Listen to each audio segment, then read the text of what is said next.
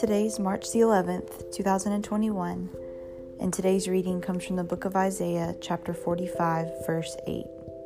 It says, You heavens above, rain down my righteousness. Let the clouds shower it down. Let the earth open wide. Let salvation spring up. Let righteousness flourish with it. I, the Lord, have created it. This is the word account based on the scripture. God will give to you, but you must be in a posture to receive. He will pour out blessings, but you first must believe. We get so caught up in the chaos of our days that we forget that we are the creation. We have to remember that our schedule is less important than the gift of salvation.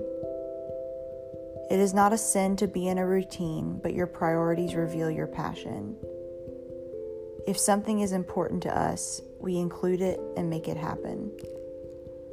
So, if you are gripping on so tight to your plans, how will God ever hand you a blessing? How will He ever bring you peace if you are satisfied stressing?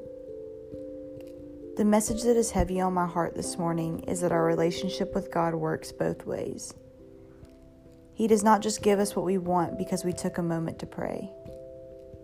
He desires to give us our desires, but not if those desires will distract us from Him. He is not just our confessional, we have to love Him enough that we choose not to sin. Check your posture, not your schedule. Work to communicate, not just confess. Give your attention to the present moment, not just what is next. Open your arms to heaven, not just figuratively, but literally. He cannot use you if you have no availability. He created you to sow seeds, reap a harvest, and to personally experience flourish. Trade your calendar for commitment and your plans for purpose. Watch what He will give you when you come to Him with open hands.